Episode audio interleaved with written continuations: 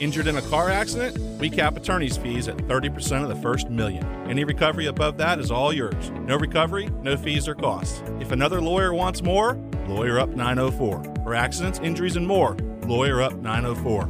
Jacksonville.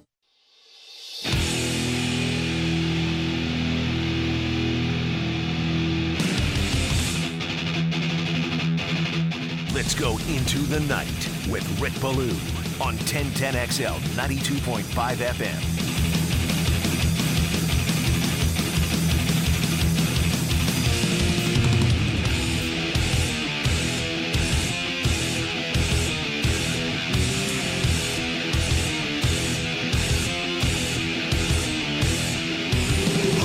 Right, high stakes football right here in Duval. My goodness, there's no other place I would rather be than right here in the studio. 1010XL and 92.5 FM. What an unbelievable time of year. First couple of days of January. I mean, you win, you're in. It's as simple as that. Yet there really doesn't feel like there's any threat whatsoever with Tennessee coming here this particular now Saturday night. How about a Saturday night game?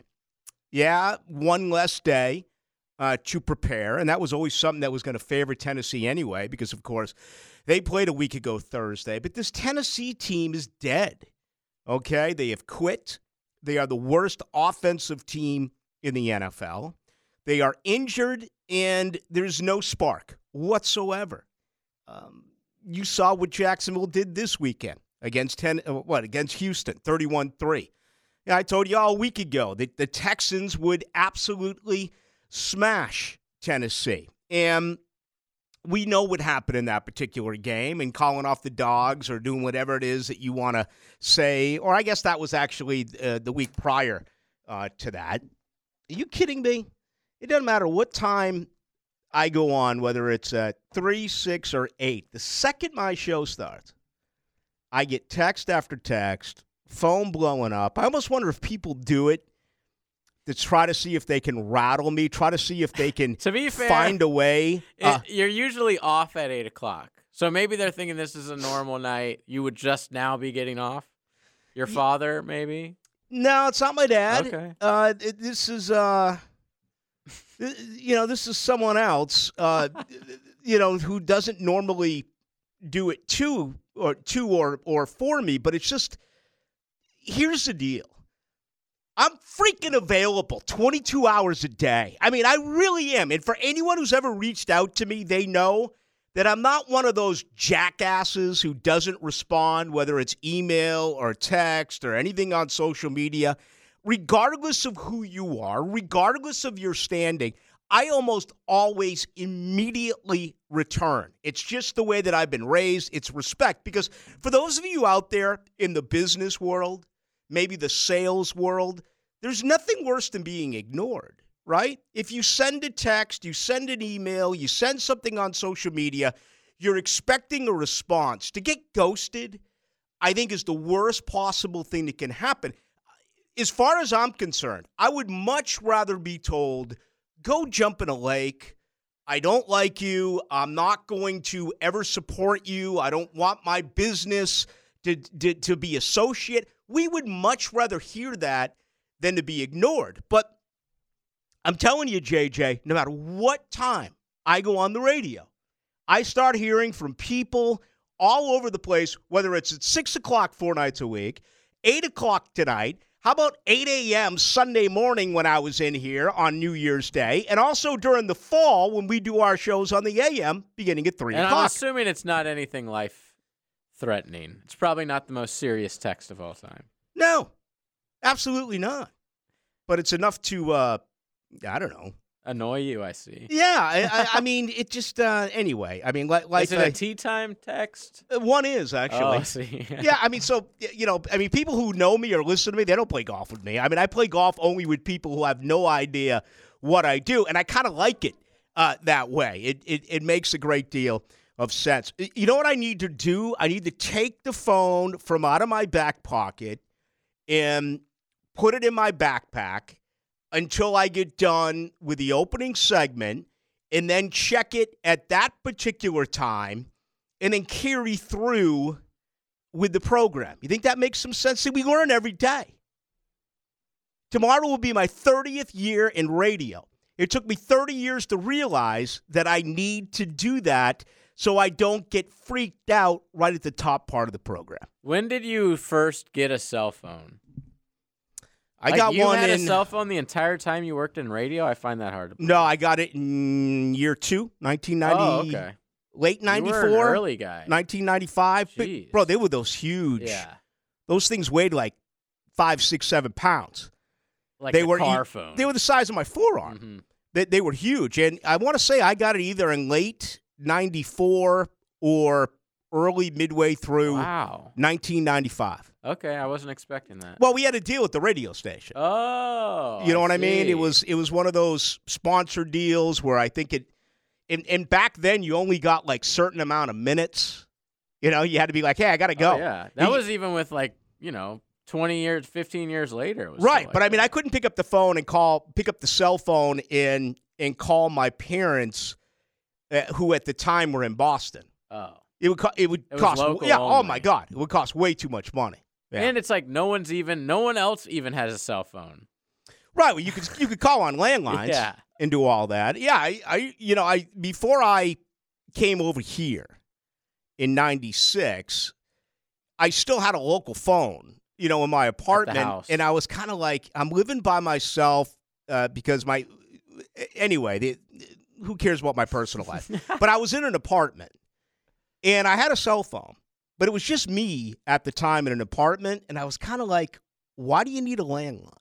But back then it would be like so out of the You would ordinary have been like a drug dealer. to something. put your whole life on just a Yeah. cellular telephone. I mean, now I couldn't even imagine having Yeah. a landline. no one did it back then. Absolutely. Um, no one did. So, anyway, all right. Um, where was I? The Jaguars. And, you know, today's been a very interesting day for me. It, it's been one that obviously is set on a tremendous amount of emotion uh, with sports fans. And obviously, I'm going to get into uh, the two stories that, that really uh, set us back over the weekend. Story number one with Uche Nwaneri is is just devastating. 38 years of age. Um, so much respect for Uche Nwaneri. He he was a friend of the radio station. I know a couple of us got with him. Uh, you know, every once in a while. Uh, we just had Uche Nwaneri on our show a couple of weeks ago, and you know, I remember him vividly telling us before the Cam Robinson injury that he did not think that the left tackle was playing well. He was concerned about the left side of the line, obviously, with the injury earlier in the year uh, to Ben Bartch. But, you know, Uche Nwaneri, I told the story on Twitter and uh, Facebook that I remember last year, okay? And I know it's hard for you folks to remember this, but it's true, okay? When Urban Meyer was hired, almost everyone was giddy.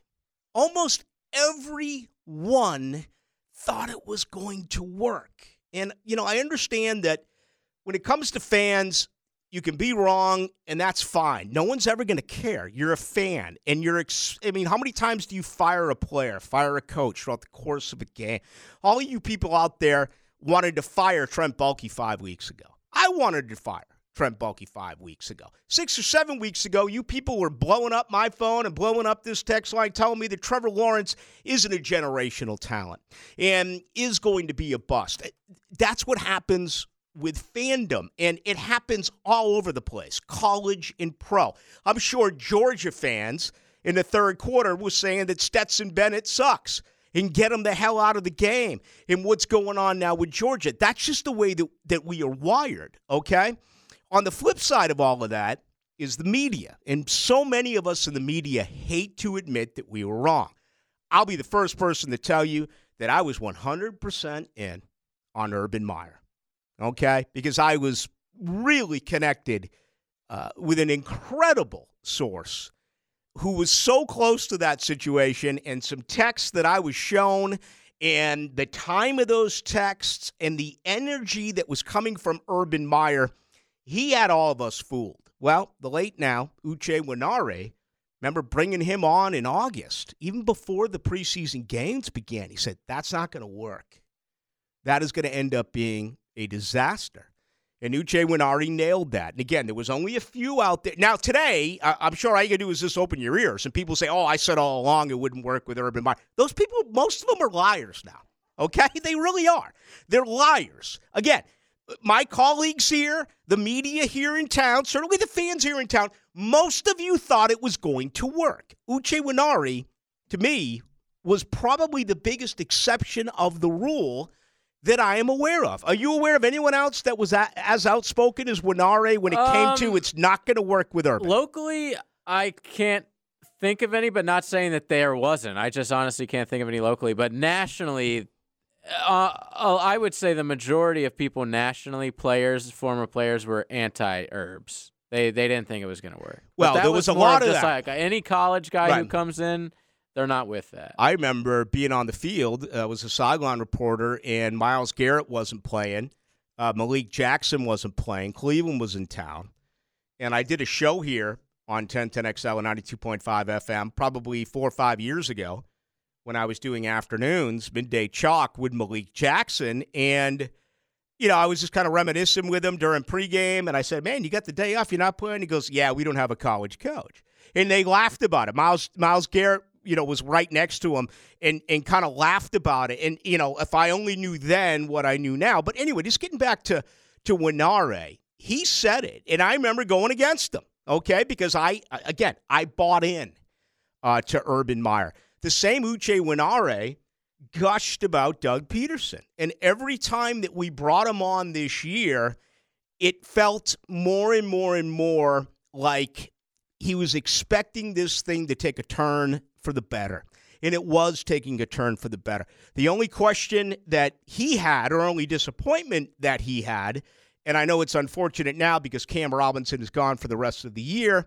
He was not a big fan of the re signing of Cam. Hey, I wouldn't have re signed Cam. That's another one I'll admit. I wouldn't have re signed him. I wouldn't re sign Jawaan Taylor this year. I'm not paying that amount of money for, in my opinion, average to below average tackles. All right. Was I wrong on Cam? Hopefully.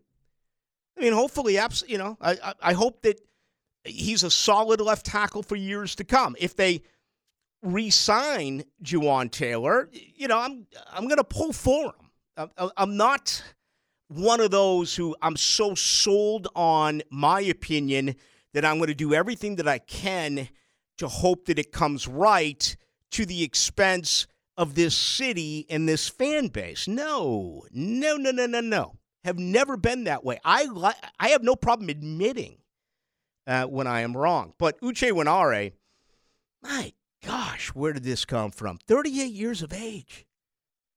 I got back in 06. He was drafted here out of Purdue in 07.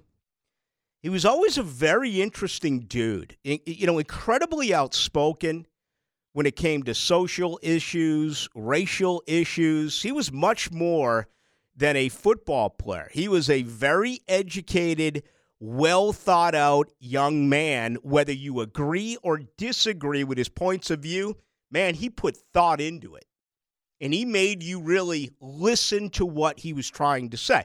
Obviously, on here, when we would do interviews and we would have conversations, it was 100% sports. But if you followed him on social media, whether it was politically speaking, socially speaking, he absolutely had a point of view.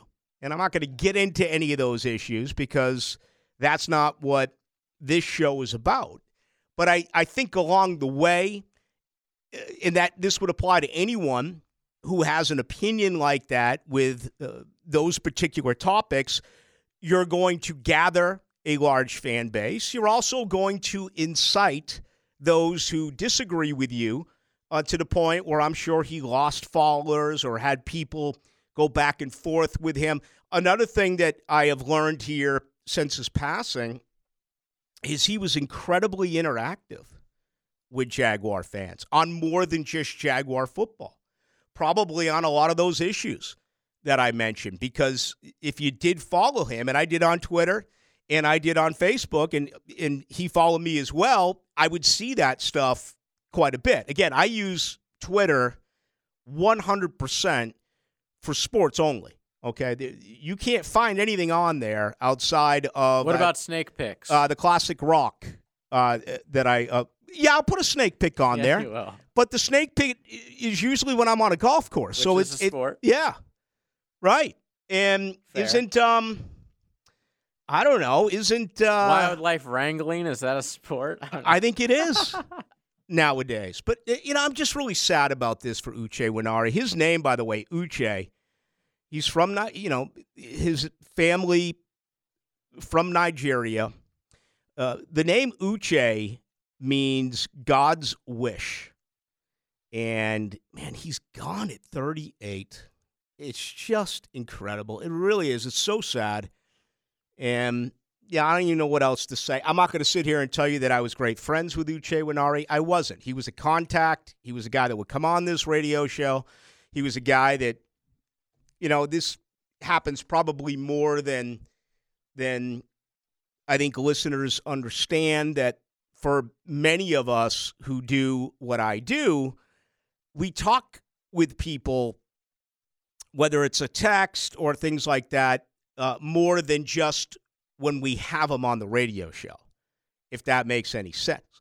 There's people that I speak with uh, on a weekly basis, or if not, you know, every 10 days, uh, cer- certainly during the football season, who I almost never have on the show, but they're just people that I go back and forth with over things that honestly mean most to me.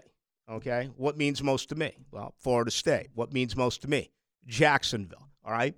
Uh, and a lot of those comments are off the record. A lot of those comments are, okay, you can use it, but don't say it came from me. Uh, I had that type of relationship as well uh, with Uche Nwaneri.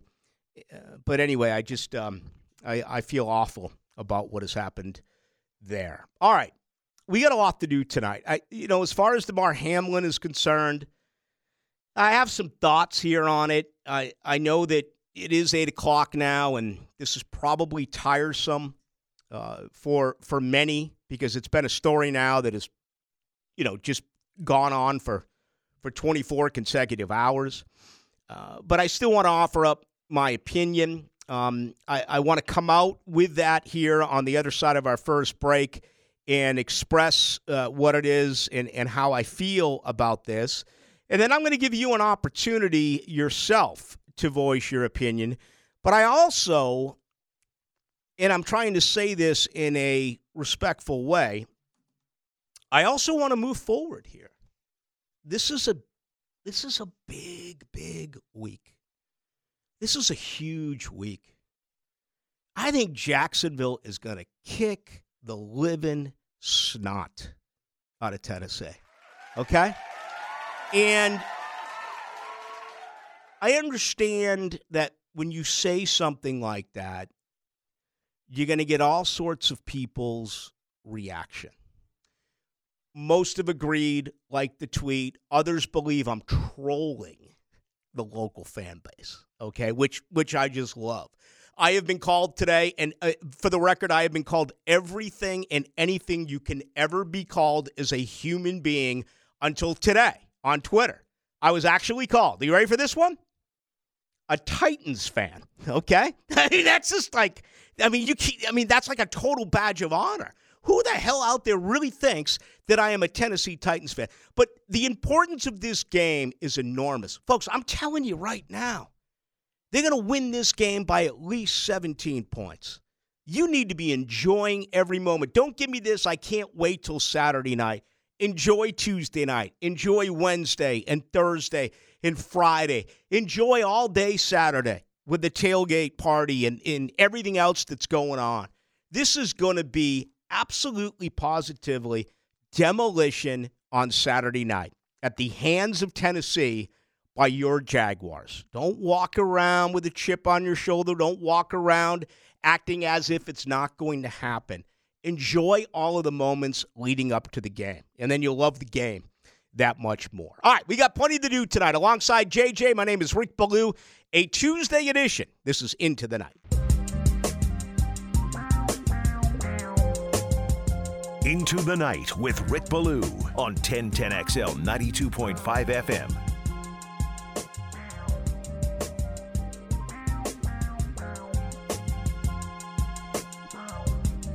Got beautiful night out for the ladies taking the Phillips Highway stroll. Be careful. They had a sting out there a few weeks ago. Some of you Johns, you got your name and your picture in the newspaper. Congrats. Gotta miss the newspaper. I do. I, you know, I, I say it often. I still read books. I, screw the Kindle. Same.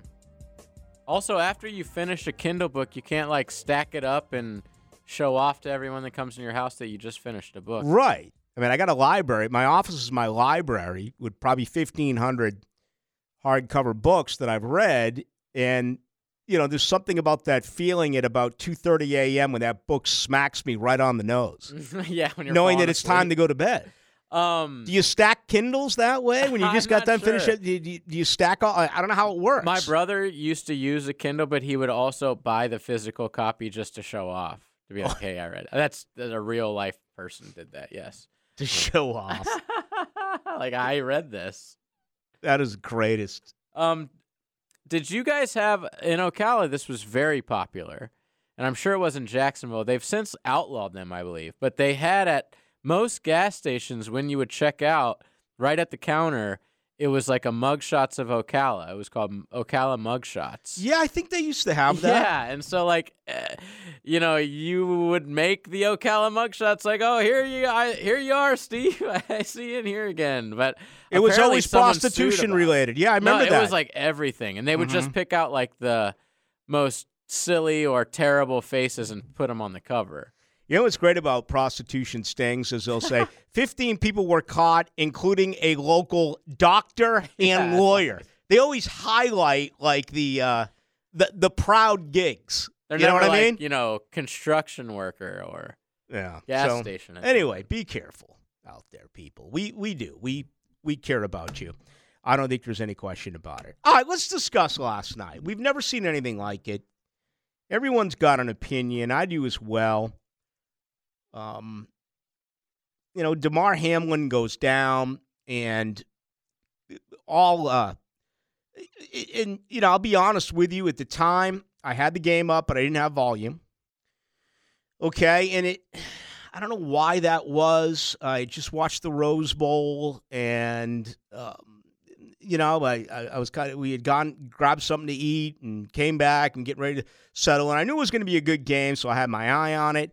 But I had watched so much football, you know, over the vacation and and uh, and what have you. So eh, then all of a sudden, I'm like, "Whoa, what happened here?" And I, I noticed the replay and obviously started to to uh, to pay attention.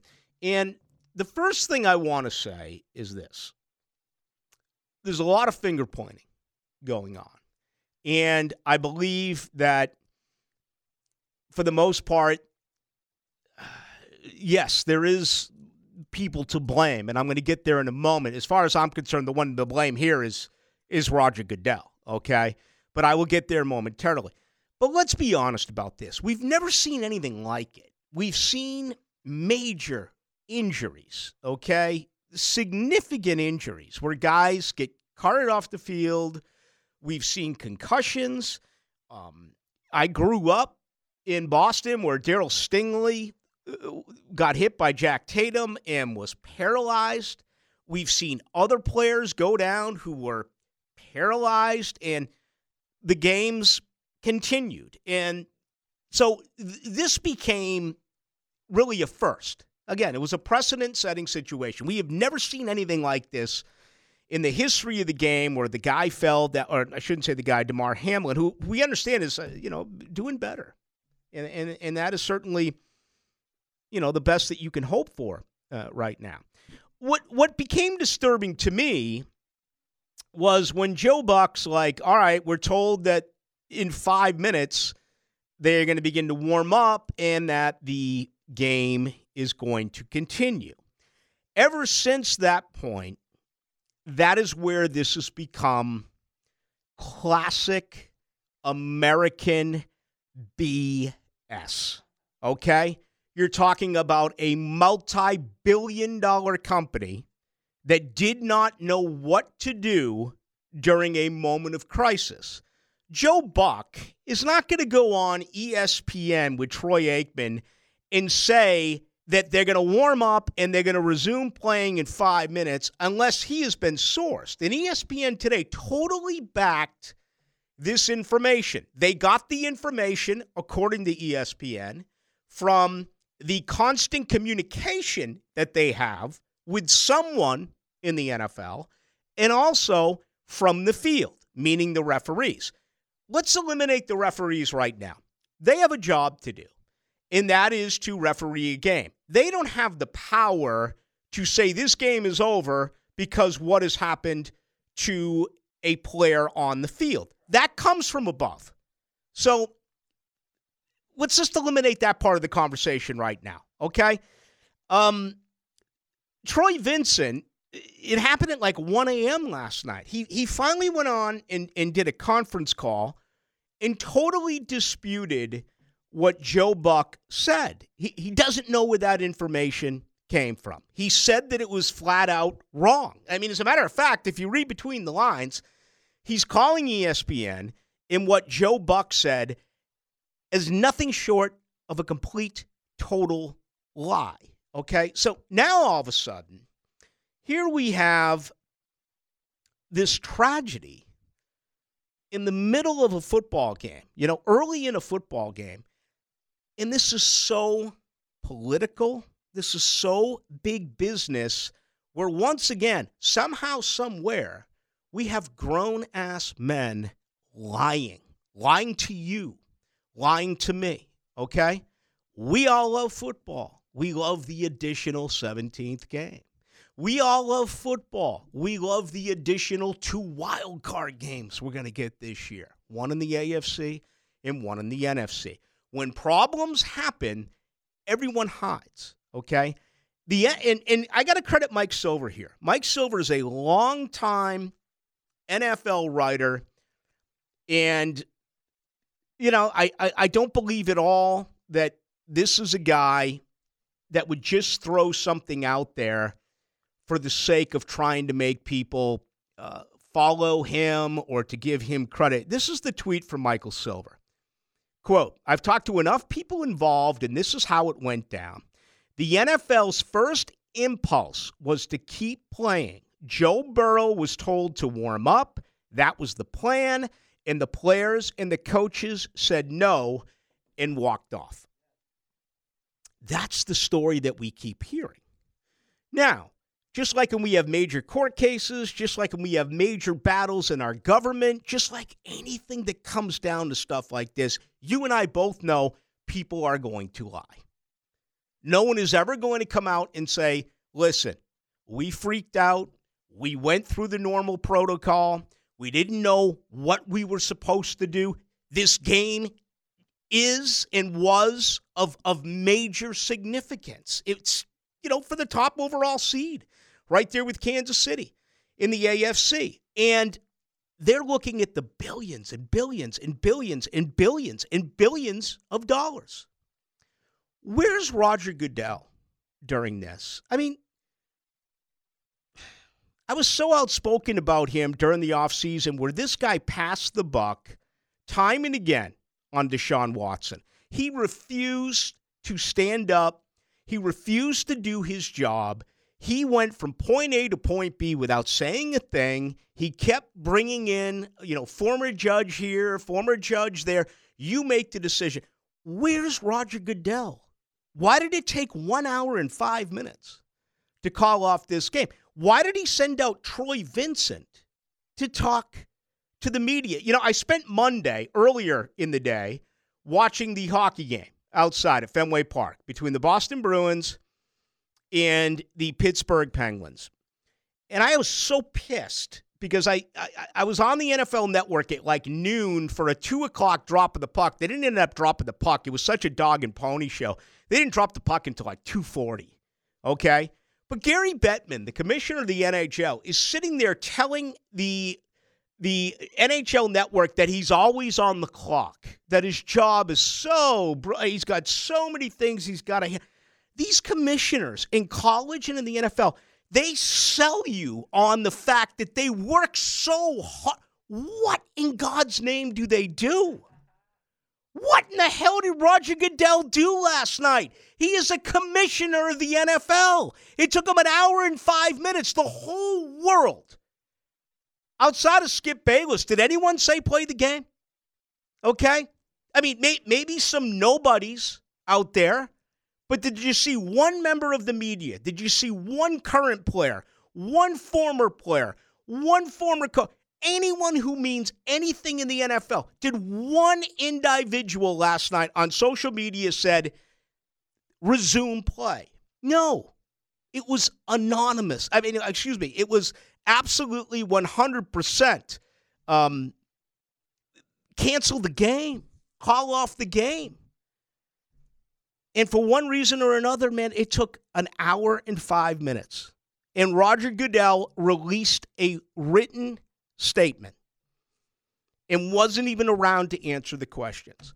So I'm more concerned about the leadership of the NFL. And I've never been a Roger Goodell uh, hater. Like, by the way, I dislike Gary Bettman a hell of a lot more than I do Roger Goodell. Okay? I think what Gary Bettman has done to the NHL, he destroyed that game. He allowed a streak, he took it off ESPN. Uh, the way that they handled fighting. You got guys that are getting hurt now in the NHL because they're using sticks as weapons. You have no more goonery. You have no more henchmen. You no longer have guys that defend the great players. You have four lines who could skate. You have the softness and the finesse coming over from Sweden and Finland and Russia and all. And so the game's not nearly as good as it once was. It's still great, but it's not as good as it once was. Gary Bettman ruined it. Roger Goodell hasn't ruined the NFL, but he talks out of both sides of his mouth. They tell us that they want to fix the game, they want to make it safer. And he doesn't call it off. They add extra games. How, how does that work? And every single one of these owners supports it because they make more and more and more and more money. It was an awful night for the National Football League. Really an embarrassment for the National Football League. They should have been aware of something like this. What there should have been a what if, a worst case scenario, what if. And the what if happened last night, and they couldn't have handled it any worse. There are people who honestly do believe that if Zac Taylor did not walk across the field to get with Sean McDermott, that this game would have been played. And now uh, it, it took him. It took him.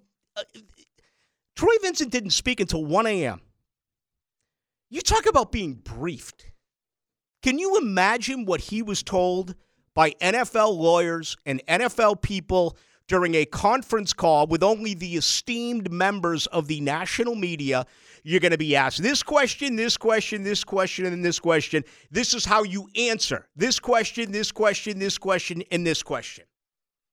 It was totally gutless by the NFL last night.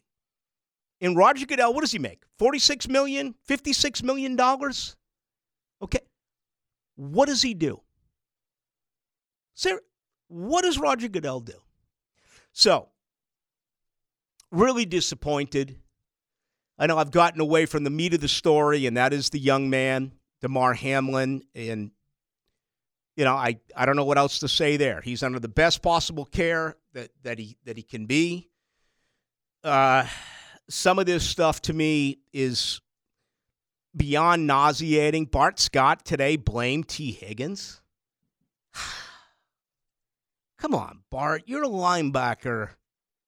You know this game with Tee Higgins, we see that in every high school, college, and pro game that, that we watch on a on a week to week basis. You you're really gonna blame Tee Higgins for this hit. Uh, you know, I was also last night so disappointed. And JJ, I want you to give me your opinion on this. I was so disappointed. The Skip Bayless tweet almost became bigger Yeah. than the actual tragedy with Damar Hamlin. I don't hate Skip Bayless, but I know this. I, I learned many, many, many, many, many moons ago. He is a complete, total sellout. He makes enormous amounts of money to say things that'll drive people crazy. So I don't follow him.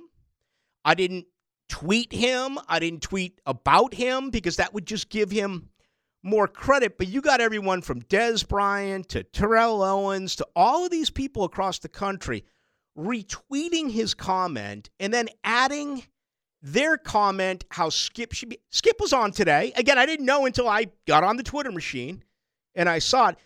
You know, when we have these, and this is a bad analogy, but l- let me give it to you. You know, when we have these awful terrorist attacks, you know, there are certain publications or certain entities that refuse to put a picture of that person um, because Absolutely. because they don't want to give him what he really wants, and that's the credit where the victims there should be the the pictures of the victims, all right, the the innocent that was lost. But it's always the spree shooter, you know, the obsessed individual who who committed a massive wrong. That's what Skip Bayless is. He's a guy that's going to say anything in the world to get him attention, and it's worked hand over fist on this story.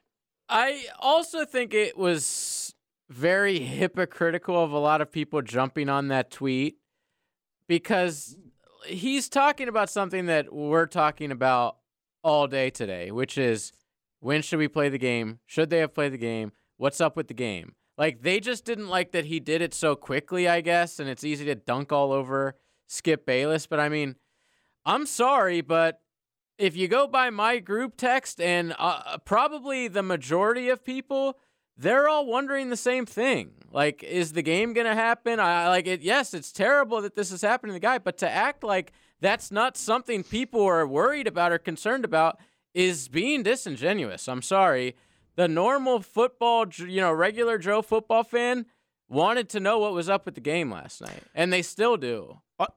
And and the NFL, by the way, still has nothing to say about that. Things they are- came out with some yeah, like weird statement today that they're not canceling the game, but they're postponing it to a later date. It's like there is no later date. Like hey, you listen, had to play that game today. The first- you didn't. You let the Bills go home. Well- you screwed up. I, I think it's fair to say this. If someone else put out that tweet, what would the react? If I put out that tweet, would I have been fired? No. If someone at this radio station, No. would they have been fired? Skip Bayless has made. Skip Bayless is a guy that you're going to get so much reaction for him because he does this daily. He's the heel. right. He does this all the time. Exactly. So if it was another member of the media, People I- would be like, "Oh, that's a little too soon." But Yeah, like, but yeah, the I'll hate agree with he that. was getting was like over the top. It was annoying. It was almost like, "Oh, so now you guys are trying to get points for going, you know, for being the guy who quote tweets him." Which, by the way, I I like you had the volume off. I had The Sopranos on the big screen. My laptop was on the game. And by the way, through halfway through season four, phenomenal show. Um, and I'm like, wow, what's going on? Like this is taking a long time. I this guy must have really got messed up. I thought it was a head injury for like the longest time. And then when I realized it wasn't a head injury, and I knew the political implications of a guy, you know, falling down and heart stuff, I didn't get on Twitter until this morning. I couldn't. I was like, I already know what's going to happen. The takes are going to be hot, and nobody really knows what happened. We still don't know what happened. right? So I just sometimes you just got to stay off that app, man. No, you're right. It's a vicious app, and i- i- you know, I. it- It drives here- people insane. here I am. I just fell into it. I just gave Skip what he wanted. I, I just gave him his five, six minutes worth of attention. I, uh-huh. I imagine he feels he's getting that in every NFL market today. Every NFL market today has talked about Skip Bayless. So Skip Bayless won, okay? But I refuse to do anything on Twitter with that a night ago. And, and that's the point I'm trying to make here. The only way that's ever going to go away is to not retweet his comments, not respond to his comments. And, and I don't know if that's ever, in fact, going to work. Now, I should probably read the tweet for our listeners. Like, not everyone's on Twitter. Honestly, the reaction is you would think he said something worse. But here's what he said. it's because it's him. Exactly. He's asking a question. Honestly, I'm I'm going to do my best to defend Skip Bayless here. No doubt the NFL, this is him. No doubt the NFL is considering postponing the rest of the game. But how? This late in the season, a game of this magnitude is crucial to the regular season outcome, which suddenly seems so irrelevant. What in that tweet is wrong? You know what Skip Bayless did last night? What Roger Goodell did last night. What the higher ups in the NFL did last night. They said this is multi billions and billions and billions and billions of dollars. These are two of the top three teams in the AFC playing for maybe a number one seed in a bye. This game has incredible importance. Why do you think it took them an hour and five minutes to call it off? Exactly. Okay. But, okay, Bayless is evil here. He's created, he's the Charles Manson of sports media. He, he's created that. He's also brilliant in a lot of ways because he had the, whatever you want to call it, to come out and make this comment where I'm, sh- you just mentioned your personal text, uh, your group text. Mm-hmm. I don't play fantasy football. I don't bet. I'm sure there's a lot of people across the country right now that won't put their name out there, but they're like, wait a minute now.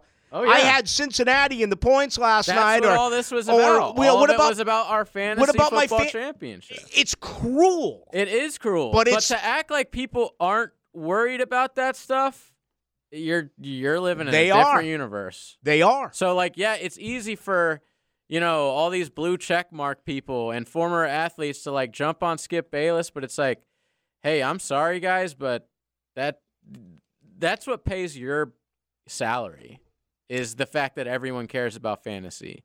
You know, the fact that everyone watches these games.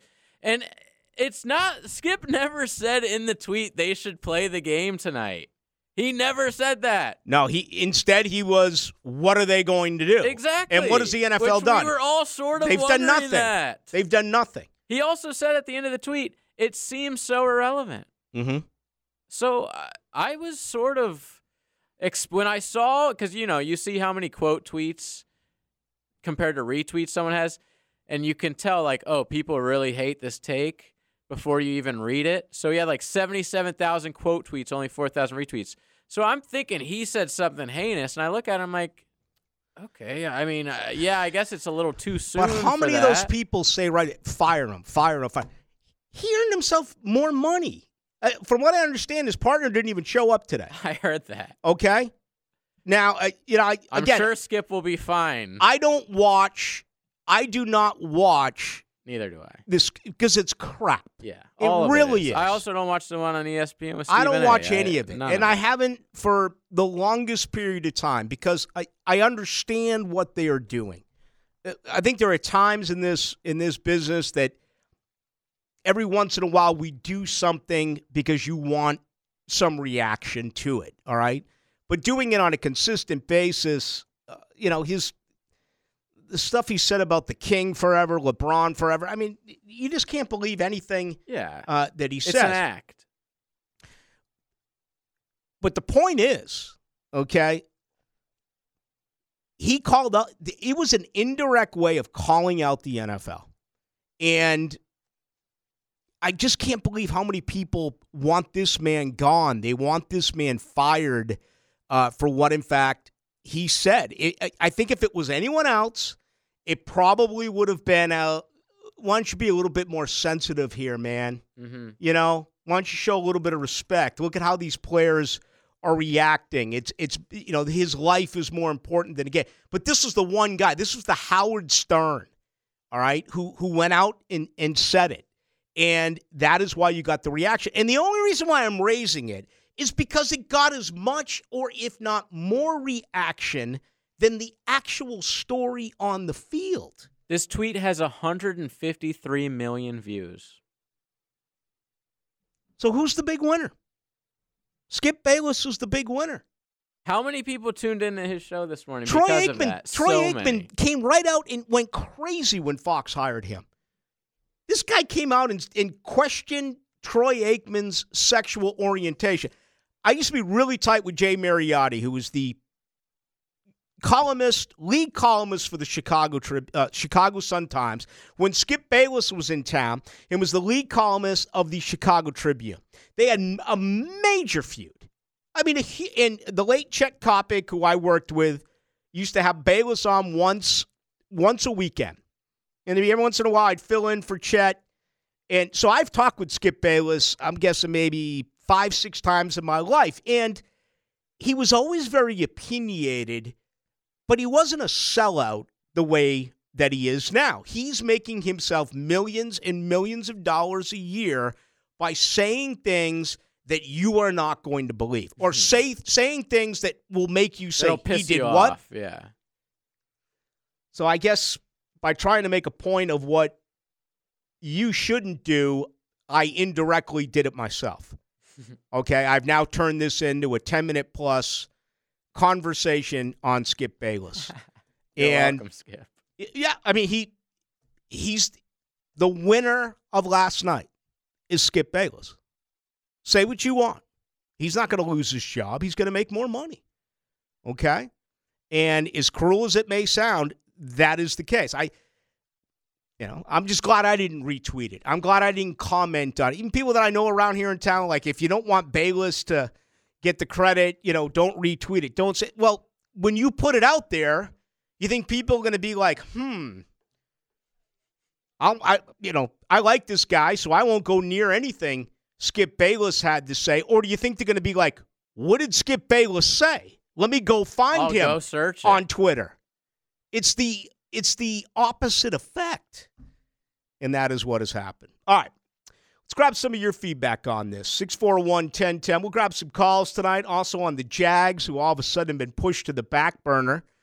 And we understand why after what has happened last night. Also, the passing of Uche Nwaneri over the weekend is absolutely horrifying for those of you who knew Uche, whether you met him or talked to him personally or perhaps interacted with him on social media. He was very active uh, with Jaguar fans and remained a huge Jaguar fan long after his playing days. We got much more to do. We got to get caught up on a break, but we're with you tonight till 10 o'clock. Then it'll be Hacker Nation.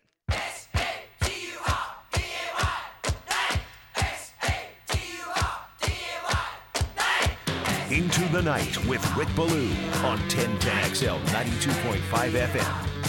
Total domination coming up this Saturday night. Pound your chest. If you don't have one, buy one. They're available. That's chests I'm talking about. I don't know about tickets. All right. And don't ask me. No. Your answer is no. I don't have any tickets uh, for you. We're, we're actually going to be getting into uh, some Jaguar talk here in our second hour. You know, it, it just came to me during the break. And this is really what I want to say. There are millions who are crushing Skip Bayless, who want him fired. Where are those millions to Roger Goodell? Where are they? This guy, honestly, and to some extent, I can understand why. There is enormous pressure on him, and there was enormous pressure on him for that game to be played. We've never seen anything like this. Took an hour and five minutes, and now they're lying. Troy Vincent, I mean, who are you going to believe here? The NFL, or are you going to blame ESPN, which immediately came out with their report that they got from their constant communication with the NFL and what they got from the officials on the field? Who are you going to believe? Yeah, are you going to believe the organization that's consistently lied to you for the last 20 plus years? or Joe Buck. I mean, just look at the paper trail. I, how much more respect would NFL fans have had for Roger Goodell if he stepped up and said, Deshaun Watson, screw the appeal. You're suspended for this amount of games and grab the gavel and smack the stand. But no, no, no, no. Roger said, uh, let's hire this man. Let's hire this woman. Judge, former judge. He passes the buck. He did the same thing last night. He wanted this game to be played because he's got 32 owners out there who want to get paid. And the importance of this game was, I mean, it was a monster. Uh, this wasn't Houston, uh, you know, playing Indianapolis. Yeah. This is a monster game. So he sends Troy Vincent, but that's my point on this. Where's the anger there? He didn't handle Spygate right. He didn't handle Deflategate right. What has he handled right? I mean, this guy had the audacity last year to tell us by adding a game, going from 16 to 17, that there were actually less concussions. Percentage, how did he come up with that data? I mean, think about that. He's trying to sell you, the consumer, the NFL fan, that by playing more games, there's going to be less concussions. And what do they do on top of that? They add two wild card playoff games this year, which is great for us. We're fans. This is what we want. Give us more. Joseph Stalin was like, was impressed by that level of propaganda by Goodell. Like that was an outrageous take last. Year. You know what, Roger Goodell, Roger Goodell's become like this. Hey, boo me on draft day. Yeah, you know, it's, it's almost like he's like a skit. he's him. become a caricature of, of himself. You know, let's have fun. But when it comes down to it, look at what he's doing here. I was at the Daytona 500 when Dale died. Okay, that was the last lap of the race. Yeah. Um, was it WrestleMania or a big pay per view when Owen Hart fell out of the st- stadium and they finished the show? And they finished the show. Although they've gotten destroyed for that. Absolutely. But you know what? All of that blame went to who? Vince McMahon. The blame of last night's game's going to Skip Bayless. Goodell's loving that. It's going to Skip Bayless. It's not going to Roger Goodell. Okay? Mike Silver, again, is one of the best that you will find in the National Football. And there's so many like this out there that are saying the exact same thing. Let me read Silver again. Quote, I've talked to enough people involved, and this is how it went down. The NFL's first impulse was to keep playing. Joe Burrow was told to warm up. That was the plan. And then the players and coaches said no and walked off. Roger Goodell told the officials to tell the coaches and players that the game was going to continue. And now they're lying about it, they're covering it up. And they walk out Troy Vincent to answer the questions. Troy Vincent. It really like, is. Isn't he involved? Isn't he like in charge of disciplinary stuff? He is. Like, what is this? Isn't his thing. There He's was the nothing executive- discipline uh, about this. This is we need to talk to the boss. We need to hear from the guy. You see, I think he's the executive vice president of football operations. Okay, so Let me look it bigger up. than I thought. I, I I thought that they brought him in as like the, you know, we're gonna try to be fair about suspensions. That's guy. exactly what he is. He mm-hmm. is currently the executive vice president of football operations. okay. His right hand man. How tough of a job is that for him? Well, he's the fall guy apparently. I mean, where in the hell is Roger Goodell? When Bud Selig said the game's over and it's a tie, Bud Selig He was became, at the stadium at least. he you know? became the blame. He beca- he be- he became the blame game. He answered the he He answered made the, the freaking questions. yes. Gary Bettman, who I despised during the strike, during during the canceled season of the N- Every, he's there and he answers. So what Roger Goodell is going to do now is have his one state of the NFL address a day or two before the Super Bowl, where it's going to be again be a total dog and pony show. And by that time, this story will be out of the news cycle. Like he's going to get asked about it, but uh, probably like two questions. Give the people what they want. Some honesty. I mean, just stand up and answer. I, I, I mean, even if worst case scenario, even if Roger Goodell said, "Listen, we have never seen anything like this. We should have reacted this way." People people would empathize with that. Will accept your attempt for forgiveness or that you made a mistake. Now we have this is Watergate. This is a massive cover up by the NFL. The NFL's in bed with Disney. They're in bed with ESPN. It's one of their biggest I mean, right there with NBC and and now these, you know, everything that's streaming and CBS and Fox.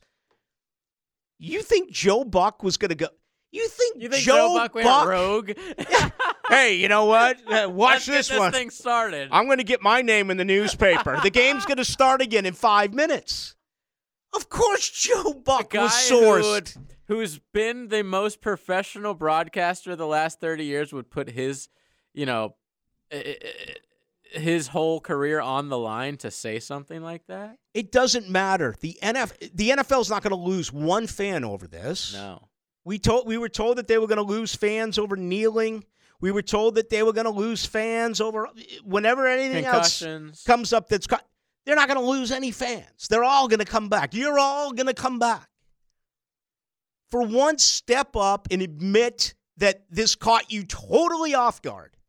You were not prepared for something like this and there was a protocol that you had to go to until they're, they're, trying to sell us on the National Football League players. Oh, we had to be in contact with it.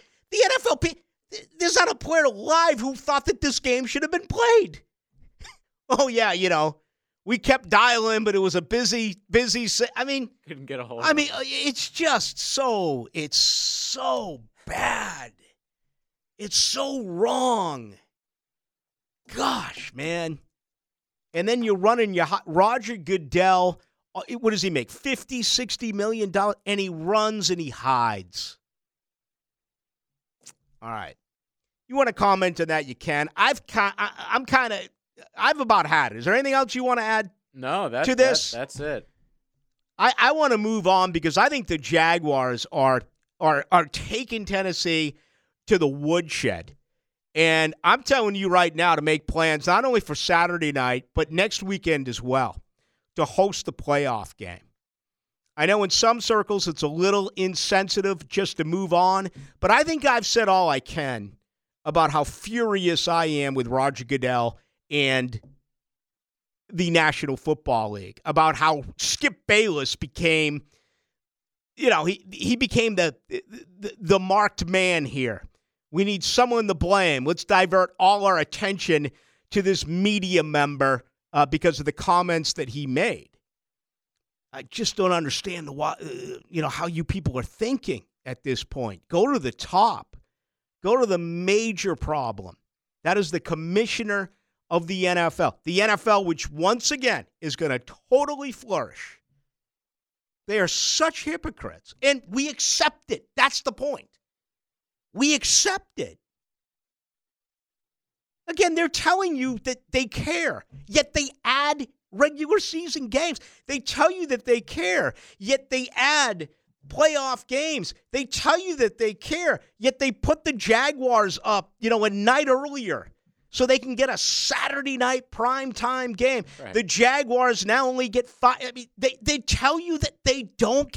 They care about money. And as the viewers, we're enablers. Yeah, and as and, and we're, we're, enabling the drug addict that is it is. NFL. It's kind of like the old days of the gladiators. It's kind of like you know what? Just walk out the players and oh, he's hurt. Too bad. Oh, he's hurt. Too bad. And I'm not saying that's the case here about Damar Hamlin, but when you're Cam Robinson, you're out with the meniscus. Next up.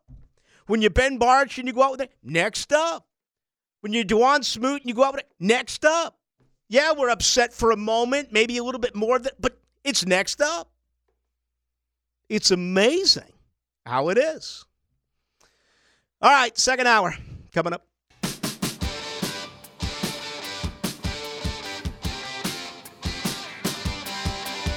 Into the Night with Rick Ballou on 1010XL 92.5 FM. All right, Jacksonville a winner 31 3 over the Houston Texans. They snap yet another streak, this time nine in a row. They have been on the other side, as we know.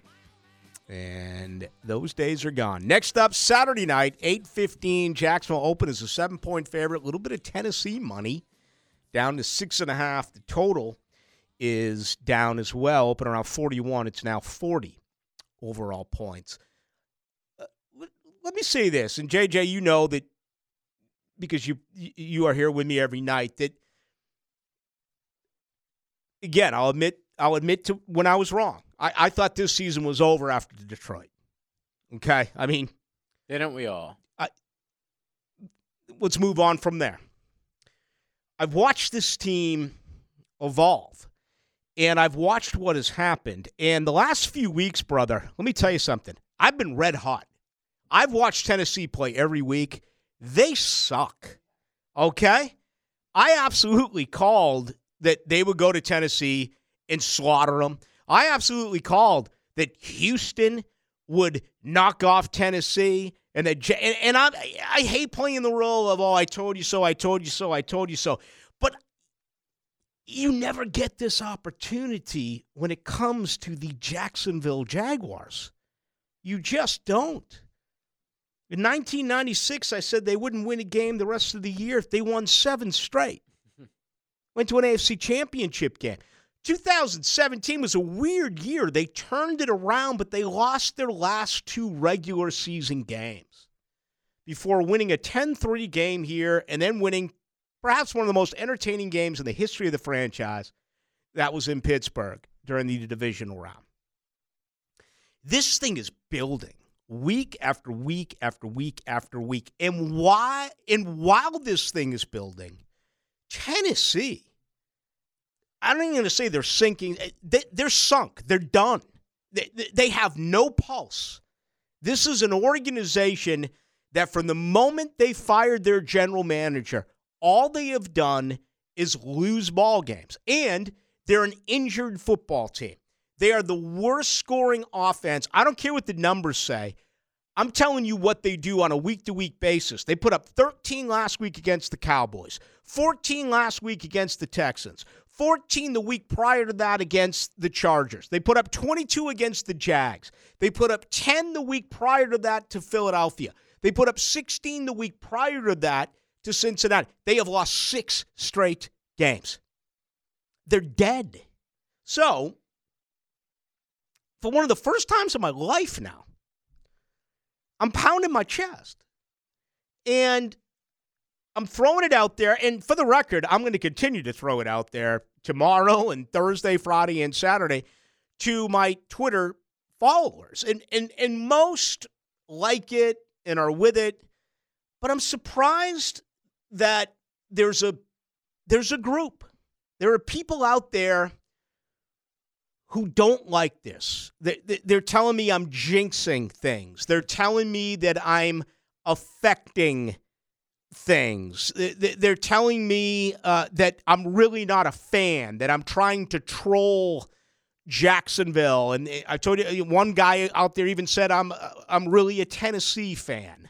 Um, Love that my comments on Twitter or on this radio show have have no effect on the football game. Do you think the 53 man roster in Nashville right now is tuned into this show saying, Can you believe what Ballou is saying over in Duval about us? We don't. You think the member? You think Trevor Lawrence? Uh, oh, let's listen to what Ballou's saying. Oh my, Ballou thinks we don't even have to show up. Practice is canceled this week, fellas. Yeah, Ballou thinks we can be like who, who was the um, uh, Robinson, the guy who didn't tie his shoelaces, uh, the offensive weapon that the Jaguars. Allen Robinson? No, no, no. The former Michigan quarterback, Denard Robinson. Oh, Denard. Yeah. I, I can see Jaguar uh, Jaguar players that drive around and I say, "Blue's Blue's so calm. We don't even have to tie our shoes this week. I mean, just show up and win. You know, let's start Beathard. You know, save. You know, it has no effect. I think they would probably beat the Titans with Beathard starting. It has zero effect. Okay, here's what I'm telling you. I have never been so confident in anything in my life. You have two teams that are going in complete opposite directions. And I have people saying to me, "Well, you know, look what happened back in uh, look what happened to the the Broncos back in '96 when Woody Paige made the Jaguars comment." I'm like, "Wait a minute, that's a totally different situation." Was Denver the better team? Sure. Was Denver the favored team? Sure. Was Denver playing at home? Sure. Had the Jaguars won six in a row? We're talking about a franchise now in Tennessee that, that has lost six in a row. People will say, well, what about the 2000 season, Baloo? Well, the 2000 season, when they lost to Tennessee, Tennessee beat them three times. Tennessee came one yard short of winning a Super Bowl. That was a great Tennessee football team. Jacksonville was a great football team. I happen to believe that if they faced the Rams, Jacksonville would have won. That's not the case here. Understand what I'm saying. Josh Dobbs is your starting quarterback. This team is totally beaten up. A Josh they, Dobbs who they just had to sign like right. two weeks ago. They can't score, JJ. This football team cannot score. If Trevor scores three touchdowns, or if the Jags score three touchdowns, this game's a wrap. I mean, even 17 points, I, I don't know if Tennessee's going to be able to get there. Honestly. There's a reason why this game isn't Sunday night football. Like eh, it's because Tennessee's that bad that the NFL did not want to put them on national TV. I mean, they ended up doing that with Saturday night. I guess you have to put it on some primetime slot because it is a winner take all, but this is a bad, bad, bad Tennessee team. I, I would say they're the worst team in the NFL right now. I don't even think there's a close second. The I, Texans, I guess, who they just beat. Right. Yeah, I, I wouldn't be saying this if it was most teams in the NFL. I'm saying this because of the opponent. Right. This team is awful, right? This team is totally done in Nashville. The 8846 says Baloo. You guys at 1010 are going to doom the Jags against Tennessee. Almost all of you have the Jags crushing Tennessee. I want to believe, but as a lifelong Vikings fan, I have to be equally skeptical of our Jaguars. They are who they thought they were. There you go. I mean, I can't believe that you think a member of the media affects the out the outcome of the game. And I did, did Woody Paige did the Jaguars comment? that was a different time. I don't. I, I don't know. I, I I don't know what to make of uh to make of that. I, I remember a few years ago, still having the Boston background, when Dan Shaughnessy wrote an article about Houston coming into New England and how you know New England didn't even have to wake up, show up, they would win that game, which they did but a lot of people got upset with Dan Shaughnessy. That's when like columnists had a lot of power. And, right, right, right. You know, right. like if you were the lead columnist in your sports section, you were the number one guy in the market, like uh, sports opinion wise. Like you're really the only thing that people saw if you didn't have a local radio station. So, yeah, in 1990, whatever, when uh, he made that Jaguars comment, yeah, it, I guess it meant a little bit more back then than it would now. I was wrong in '96 and I admitted I was wrong. In 2000, I kind of rolled with the punches. I honestly don't remember who I picked in the AFC Championship game in the year 2000. Two weeks, a couple weeks later, I went to Chicago for seven years. But I know what it's been like around here. Even that 2017 season was a game by game situation. Absolutely. All right. I was in Foxborough when they practiced in August. When what was it? Branden Albert, um, didn't show up, and they announced that Cam Robinson was the starting left tackle, and Tom Coughlin spoke with us, and you just watched the 90 guys that New England had and the 90 guys that Jacksonville had on the practice field for a couple of days and it was it was laughable. There was talk that the Jaguars are going to make a deal for Jimmy Garoppolo, who was backing up Brady. And, and, and I remember, you know, kind of the mocking boss in the, yeah, we'll see you back here for the AFC Championship game. And sure enough, it happened. I mean, it was a total shock. That 2017 season snuck up on everyone ever since then, I come in here 300 nights a year, man, and it's it's doom and it's gloom. Dare I pound my chest for once and come on out and say, enjoy this. You are going to slaughter Tennessee. And I'm getting pushback. Uh, you know, I mean, I'm getting, it's like, what's wrong with you, Baloo? You're to jinx things. What's wrong with you, Blue? You're secretly not a Jag, are you? I mean, are you kidding me? You think I like coming in here Monday after Monday after Monday with the Jaguars losing? Hell no. I'm being loud for one of the first times in my life when it comes to being overly positive about this franchise. I would think you'd love it. If you want to blame me because they lose, fine. I, I guess you know. Here's a guy who says here, uh, Baloo, you have Baloo. Don't discount. Uh, don't discount your powers, Rick. Uh, whether he's mocking me or not. Now, I do know in '96 there were members of that locker room because that was when Mike Bianchi was the lead columnist here for the Florida Times Union, and he put it right on the front page. What I said. He, he used to do a a, a column that would have little little snippets of, you know, 10, 12 different topics or whatever. And, and he put it out there. And I will say this, but back then it was like everyone found the newspaper. Today there's like so much to go through. There's so many opinions online. Yeah, too. I mean everyone's got an opinion now that I, I I think a lot of stuff only gets I think these players may go and look for certain stuff but back then, the, the sports page was going to be delivered to you. It was there. Nowadays, you, you see the fans literally talking right to you. Yeah. Like on your account. Right. Back then, it was more like, oh, the local media is saying this about me. Now it's like, oh, these fans are literally saying this to me. Yeah. But back in 96, now, there were certainly players in that locker room who knew exactly what I said. Yeah. And they would get on me about it. And so I, I don't know. Maybe I'm maybe I am being uh, somewhat of a a hypocrite here, but I'm not doing it because I need attention for crying out loud. I mean, or because you're a Titans fan yeah, secretly. Those days are done. Okay. I mean, I'm not. I'm just.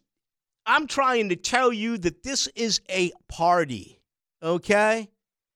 Enjoy the party.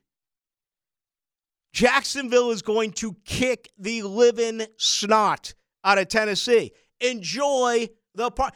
If I'm wrong, then crush me. I can't see how I'm wrong. I haven't bet in 10 years.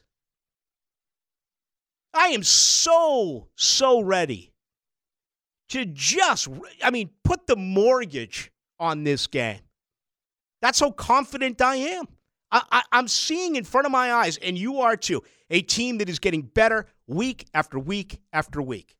K'Lavon Chaisson probably had the best game of his career. Travis Etienne, a little bit of doubt. Okay, yeah, look at what he ended up doing. Marvin Jones Jr. got totally involved with the game. Uh, everything that we're seeing, guys who are filling in for others who have been injured – Jawaan Taylor not on the injury report. As a matter of fact, I have an updated one that just came in today because the game, of course, got moved to Saturday. There's an injury report here on this Tuesday. Uh, Jawaan Taylor's not on it. He was on on it last week. The only addition that I can see is Rayshawn Jenkins with a shoulder. So, those who've listened to me for a long time, you, you know this isn't a bit. You know I wouldn't be doing this unless I really believed it. And I do believe it. I think they're going to crush Tennessee. I, I really did. As a matter of fact, I mean, I'm going to give my official score on Friday. We make our picks. But right now, I, I, I want to tell you that this is going to be like a 34 to 10 football game. All right? That's what I'm that's what I'm smelling right now. 34 10. Total destruction by Jacksonville. So you can come along with me, or you can go run and go hide and, you know, bite your nails and worry and think about what happened in 2000. And you can do all that. You? I want to take a break. you know what's been great about this show tonight? We are so overdue. Yeah, we are. I could have done a two hour show tonight without one freaking commercial break. It's unbelievable.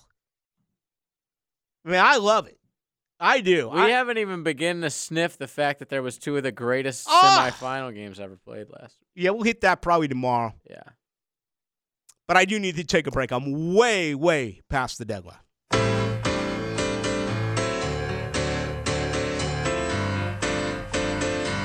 Into the night with Rick Ballou on 1010XL 92.5 FM. All right, with the Jaguars game being moved to Saturday night, obviously today they practiced on a Tuesday instead of getting an off day. Uh, Trevor Lawrence on the injury report. He didn't practice today with the toe. That's a third consecutive Tuesday, if I am remembering correctly here, that he has not gone with the toe, and he's been fine. Andrew Wingard, a shoulder, limited today. Travon Walker came back with the ankle after missing a couple of ball games, limited today. Ross Matiscik, the long snapper and or deep snapper. uh, You are you going with long or deep? I've always been a long snapper guy. Me, I'm kind of a deep. I, I kind of like to. Yeah. So on this show, you'll be JJ Long, and I'll be Ricky Deep. That sounds like a totally different type of I. I know, and I would only say that at uh, at nine thirty six on a Tuesday. I don't think I would say that at six oh six on a Wednesday, which will be with you tomorrow, by the way, six day. Hey, Thursday, Mister Chubby's um, Thursday six. Day. Where are you at, Duval? I mean, you've been great all year. I I got two for one drafts. I got two for one pitchers. Domestic that includes Miller Lite. I got three dollar wells. I got three dollar wines. I expect to see you out of Mister Chubby's six to eight on Thursday. I mean, it, this party, it's it's not beginning Saturday at two or three or four. It should be going on for you folks all week. I'm in the middle of it right now. God, having that day off yesterday. All these people want to begin diets and all that stuff. Start your diet when the liquid diet. when the Jaguar season ends. Yeah. That should be your date. The day after the Super Bowl. Last two years, we were talking about the number one pick right now. How cool is it not even to.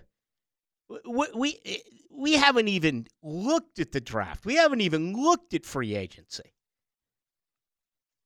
You know, that talk today about the new stadium and the upgrades and everything that's going on, it, it just. It really feels like this thing is turning. And again, I'm still confused because after what they did in Detroit, I still don't understand how this switch was flipped. So much of it is about the quarterback. It's obvious. But the coaching has gotten better. And, you know, I think as a team, I think they believe in one. I think they believe in this staff. Brandon Scherff. Uh, by the way, it is a back uh, for Ross Matiscik, the uh, the long and or deep snapper. He didn't go today. Brandon Scherff, the abdomen and ankle, did not practice.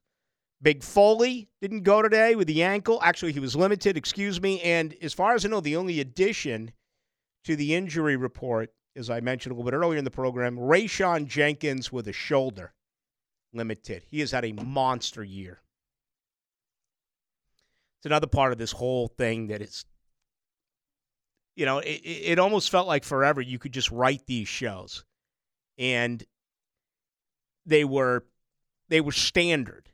They Like just, evergreen. Right. I mean, it was just basically, all right, f- fill in the date, fill in the score, and go through the obligatory, well, you know, the 2021 defensive free agents, They won't be around next year. This is the end of Shaq Griffin, Roy Robertson Harris, and Rayshawn Jenkins. All of a sudden now it's like, well, hold on here now.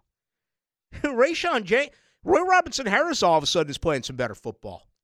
Got a big cap number next year, but you know, Rayshawn Jenkins to me, the two guys that I would re-sign are, are Evan Engram and Rayshawn Jenkins. And and I know that, or at least I believe that the biggest decision this organization is going to have to make is right tackle. I tend to believe that they're going to re-sign Jawaan Taylor. I wouldn't. I wouldn't re-sign him. But then again, I wouldn't have re-signed Cam. I just that's just my uh Rayshawn is under It's my opinion. contract for next year. he is. We just assumed he would have been cut. Right. Uh, but it looks he like is. Yep. Evan had a one year show me deal. Th- This is next year will be year three for as I've said again, part of an evergreen show. How many times this year have I said if you were to cut those three players this year, s- let's say during June, July, August, it would have cost the organization $42 million in dead money. Next year, if you cut those three players, it'll cost them less than $10 million Yeah, in dead money. exactly. Jenkins is just two, so he's he's cheap to cut. But uh, if he's playing great, you want to bring him back. Yeah, I'm sure he's a guy right there that that believes that um, you know he's earned a payday. Uh, Baloo, there's nothing more annoying than the jinx guy. None of us have any impact on the game. We can say what we want. There is no jinx. Let me tell you who it affects. Peeps who are of the lowest common denominator. Okay? They believe that. Every game that, again, and we have witnessed this with social media. Every game that we cover, every game that we watch, people believe that broadcasters have an effect on the game. Okay? Uh, the officials, okay, that's a totally different story. But it doesn't matter what is said. I mean, everyone from Bobby Bowden on has ever said that all of that bulletin board material it's gone. And you know, I, I remember being my sophomore year at Florida State when Florida State came out with that stupid rap video with Deion Sanders and Odell Haggins and Peter Tom Willis, and they lost thirty-one nothing to Miami in 1988. Did they lose that game because of the rap video? No, they lost that game because they were overconfident. They had lost the year prior by a point. They figured they were the better team, and Miami slaughtered them. That bulletin board stuff, and certainly stuff that the media says, I, I just can't believe it has any effect on the game. It's my opinion on it. I, I may be wrong. Uh, 7341 Blue. Uh, only worry is hometown badass spoiler Yulee Bulldozer. Please go Jags. Don't forget to show up. Yep. He had 96 yards in the first quarter, right? They were up 7 nothing and 14 7. Totally went away. Two yards in the second half. And I know they didn't run them in the second half. You know why they didn't run them in the second half? Because they made the game one dimensional. Tennessee can't. Listen, Derrick Henry's going to have a day. My, my, if if I was betting on this, and I'm not, but if you set the line at 100 yards, yeah, I would say yeah. Derrick Henry's going north of 100. But how many yards is Josh Dobbs going to pass for on Saturday night? And what happens to Tennessee if Jacksonville goes up by 10 points. All of a sudden, you're up by two possessions. Do you think that this Tennessee offense is patient enough where they're just going to keep running Derrick Henry? And obviously, Jacksonville is going to make adjustments and understand that he is who he is. He is tremendous.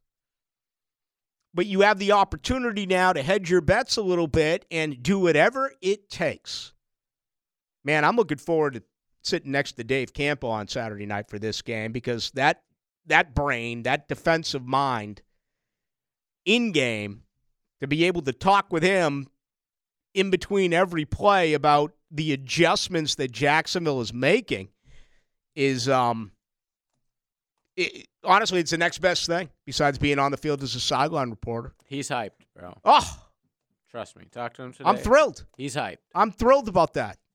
Really, I mean, I've learned so much about defense this year. Sitting next to Dave Campo, it is a pleasure. So, and Jacksonville's made some real serious adjustments here. You know, I mean, we didn't see adjustments with Todd Wash. And Joe Cullen was kind of a lost season. And, eh, you know, I understand eh, eh, it was a bad start this year for Mike Caldwell, but he, he all of a sudden has pushed some right buttons. So, yeah, I mean, slow him down. We need to take another break, don't we? Let's do that right now. We run till 10 again, 6 to 8 the rest of the week. Tomorrow, Friday, uh, tomorrow, Thursday, and Friday, Thursday, Mr. Chubby's Wings, Ponte Vedra. Into the Night with Rick Ballou on 1010XL 92.5 FM. All right, great question here by the 6709. Ballou, would you bring Caldwell back as the defense coordinator? Let me tell you, five weeks ago, I would have fired him. Right now, I think it's um I think he's improved tremendously. I think he was totally overwhelmed early. I've been asked him about the green dot. And he couldn't even give me an answer. He was like so secretive. It was like Coughlin Belichick esque. And he's improved. I, I, I wonder, I still wonder if this defense now is what we are going to see as far as the defense of the future. Is it more of a 4 3 style defense? That's to to be determined. I'm I'm not as um I'm not as confident in the defensive staff certainly as I am in the offensive staff. I don't want any of those offensive coaches to go. And as you know, coaches have gone on a year-to-year basis here because of failure. When you start winning, coaches get snatched up. What if someone comes calling for Press Taylor? What if someone comes calling for Mike McCoy or Jim Bob Cooter? I, I think that entire with Doug Pederson has been phenomenal. Now, the other side could be if, let's say, Zac Taylor gets a, an opportunity somewhere. Would, will Doug Pederson go bring in Frank Reich? Uh, you don't know the answer to that question. I would be shocked if they got rid of Caldwell. Not to, I would probably still get rid of him, but I, at this point, they're bringing everybody back unless they get another gig. I would assume when they came back against was it old was it Vegas? They were down 17 against Oakland or uh, Vegas, yeah. Mary made the comments. It's about it's about all the players, about all the coaches. It was a huge sign of support by yes. by Doug Pederson during during a downtime. Uh, I just had my shortest answer ever on Twitter. Came from some guy by the name of Aiden. Come on, moms and dads. Give, give, Be give, better. Give your kid a chance for crying out loud. You know, a kid by the name of Aiden, you know he's getting the tar beaten out of him. Having his lunch money stuck. Give your kid a chance, all right? Aiden. Aiden asked me, Are you stupid? I simply responded with, No. This is the shortest answer I've ever given on Twitter. If you want to get a hold of me, that's the only way you can now because the show is over. It's Ballou 1010XL on Twitter. Tomorrow night, 6 to 8, along with JJ. I am Rick Ballou. We'll talk then. Hackers up right now.